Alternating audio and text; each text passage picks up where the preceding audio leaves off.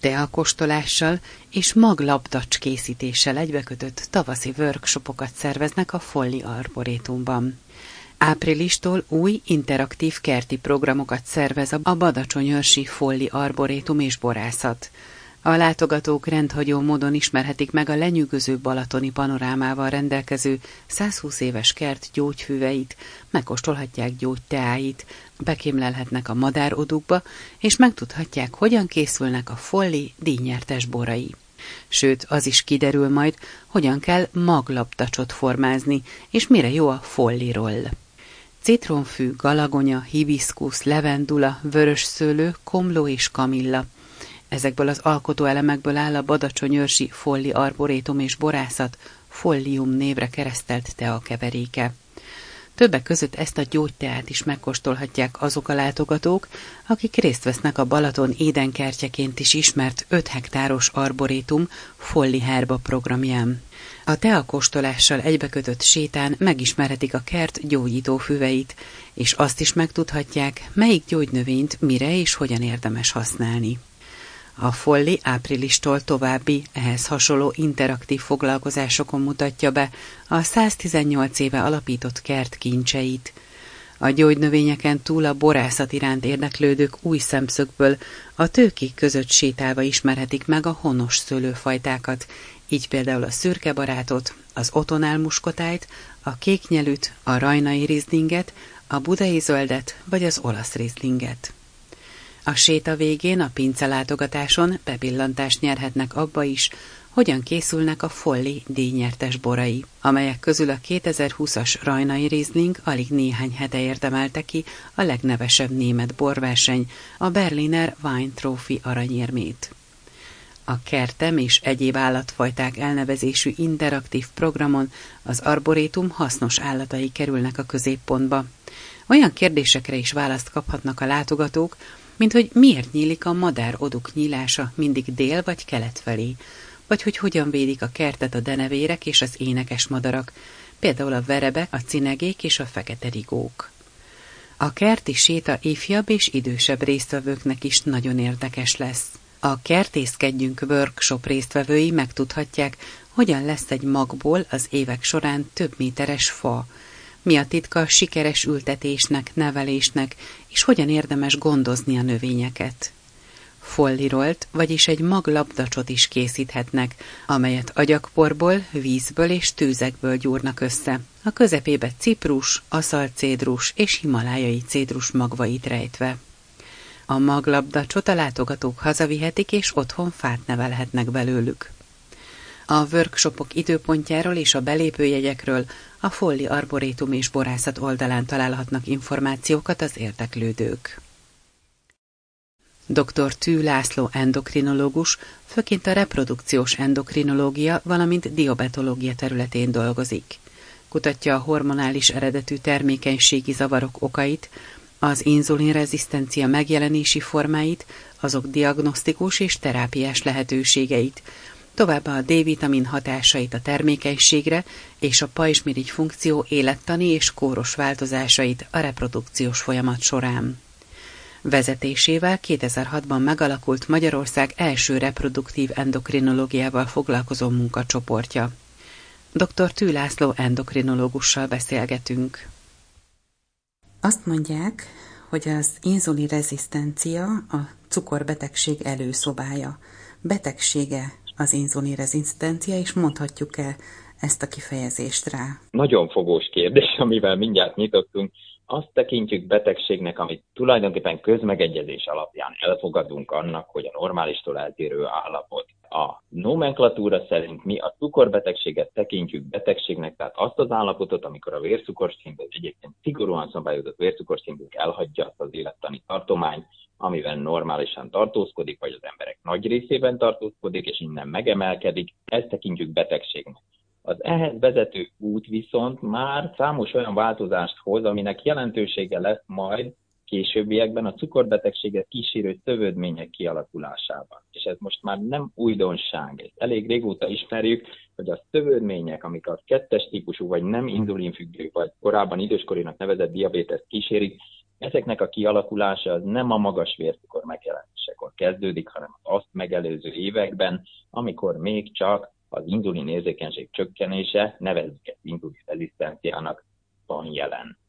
Túl termelődik az inzulin a szervezetünkben bizonyos ételek hatására, vagy, vagy túl sok evés hatására? Konkrétan azt jelenti, hogy az inzulin szint megnő a szervezetünkbe, azért nő meg a szervezetünkben az inzulin szint, mert a vércukorszint helyben tartásához nem elegendő a normál mennyiségű inzulin. Ez az inzulin érzékenység romlása, amit inzulin rezisztenciának hívhatunk tulajdonképpen így a köznyelvben, számtalan tényező által befolyásolt folyamat, és ezért igazán a kialakulása az olyan külső hatásoktól is függ, természetesen amellett, hogy genetikai alapok jelen vannak a betegségnél, amik befolyásolhatók, és amik lehetőséget adnak arra, hogy a cukorbetegség kialakulását megelőz. Tehát ez még egy visszafordítható folyamat, ellentétben Igen, a ez a, ezen van a legnagyobb hangsúly, hogy visszafordítható a folyamat. Ez egy négy lábon vagy négy pilléren álló művelet, és ennek egyik, nyilván a diéta mellett, az egyik nagyon fontos pillére az orvosi kezelés. Hogyan zajlik egy ilyen? Mikor forduljunk orvoshoz?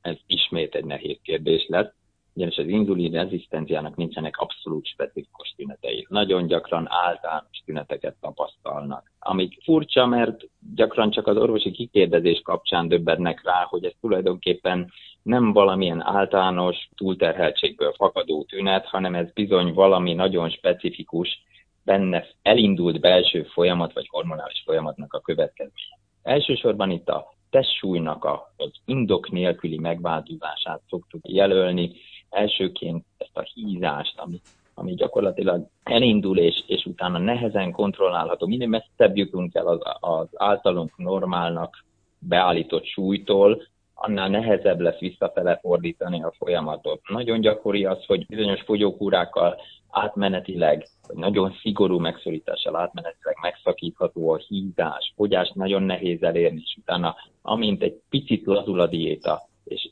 akár még a, a normál eredeti étrend alatt vagyunk jócskán kalória bevitelbe, és mégis a hízás újra folytatódik. Nagyon gyakori, hogy megjelennek vércukor ingadozásra utaló tünetek. Ezek a tünetek, ezek mondtam, hogy nem igazán specifikusak.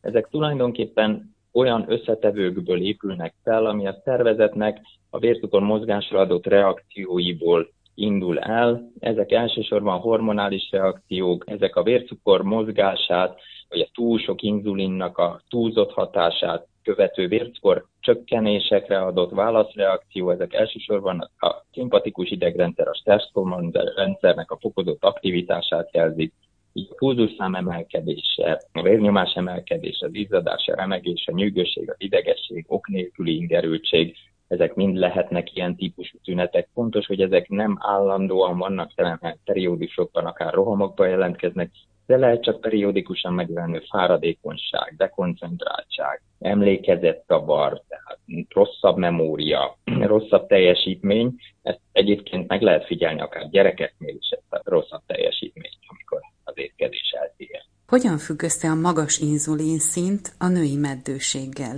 Hiszen ugye ebben a centrumban is ezt figyelik, ezzel foglalkoznak. Igen, és sajnos azt kell mondanom, összefüggés természetesen van, és az a másik legfontosabb leszögezendő dolog, hogy ugyan most a női meddőséggel történő kapcsolatát nagyon sokan tudják, és sajnos a férfi meddőséggel pont ilyen mértékű kapcsolata van az anyagcserének, a szénhidrát anyagcserének és az inzulin rendszernek. A női oldalról azt tudjuk, hogy az emberi szervezetben a legtöbb inzulin receptor tartalmazó szövet az a petefészek szövete.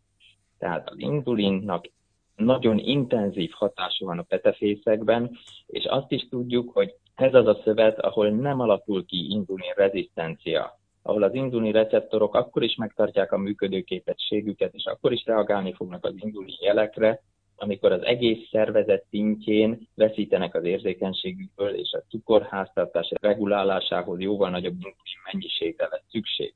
Tehát az inzulin rezisztencia az a petefészekben nem következik be, és ezért itt a magasabb inzulin hatására egy jelentős inzulin vezérelt hormon termelés változás következik be. Ez a hormon változás Sajnos azért, mert a betefészek irányítása az egy nagyon finoman szabályozott, de ugye a hormonok visszajelzésén alapuló szabályozással működik, ezért ez a túlzott hormontermelés, amit az inzulin irányít, ez képes a ciklus normál vezérlését megakadályozni vagy meghamisítani.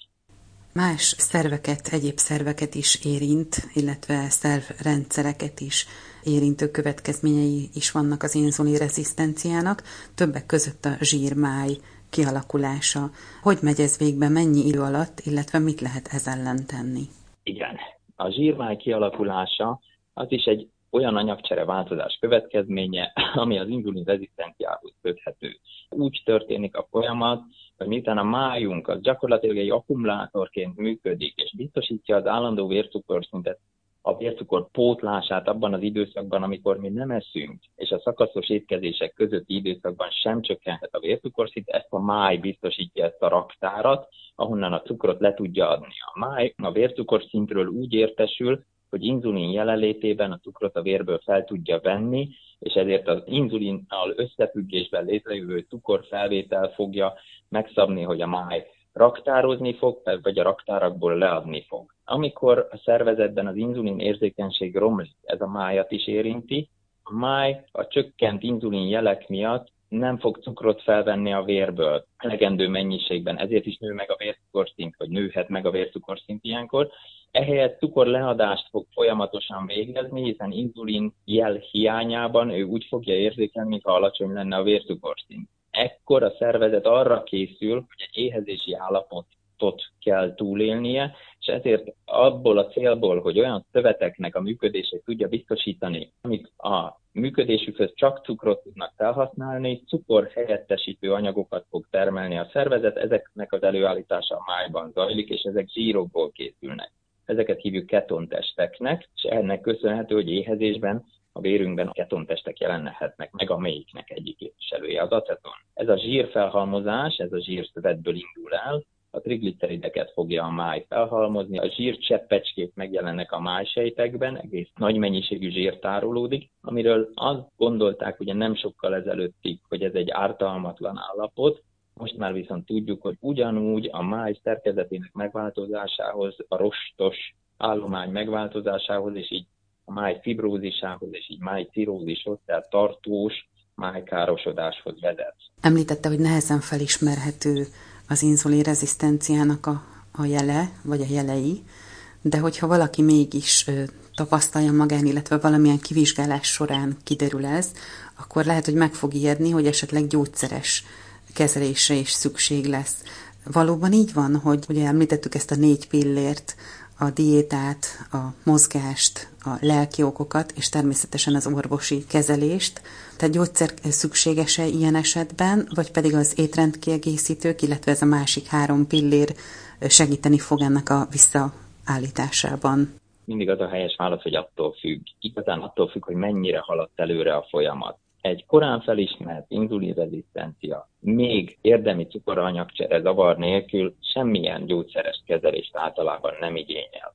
Elsősorban az életmód helyreállítása, a megfelelő mennyiségű testmozgása, testösszetétel optimalizálása azok az eszközök, amikkel ilyenkor élni kell. Akkor nyúlunk gyógyszerekhez, ha ebben a folyamat nem állítható meg, és a cukorháztartás korai zavarai megjelennek, ilyen például ugye az emelkedése az égyomri vércukornak, ami bizonyos szint fölött most már önálló betegség kategóriát kapott, ez a károsodott égyomri cukor. Elnevezés, illetve az étkezés vagy a terhelés, vércukor terhelés során is megemelkedő, az élettani fölé emelkedő vércukor, ami ugyan még a diabetes kritériumát nem éri el, ez lenne a csökkent cukortűrő képesség. Ezeket az eseteket már oda sorolja a mai tudomány, hogy gyógyszeres kezelést is lehetőségként felvetünk ezeknek a rendezésére, de természetesen mindenféle befolyásolásnak egyetlen és legfontosabb alapja az az étrend, életmód megváltoztatása. Anélkül a gyógyszerek nem fognak hatni, és azt gondolom a korai gyógyszeres kezelés az éppen, hogy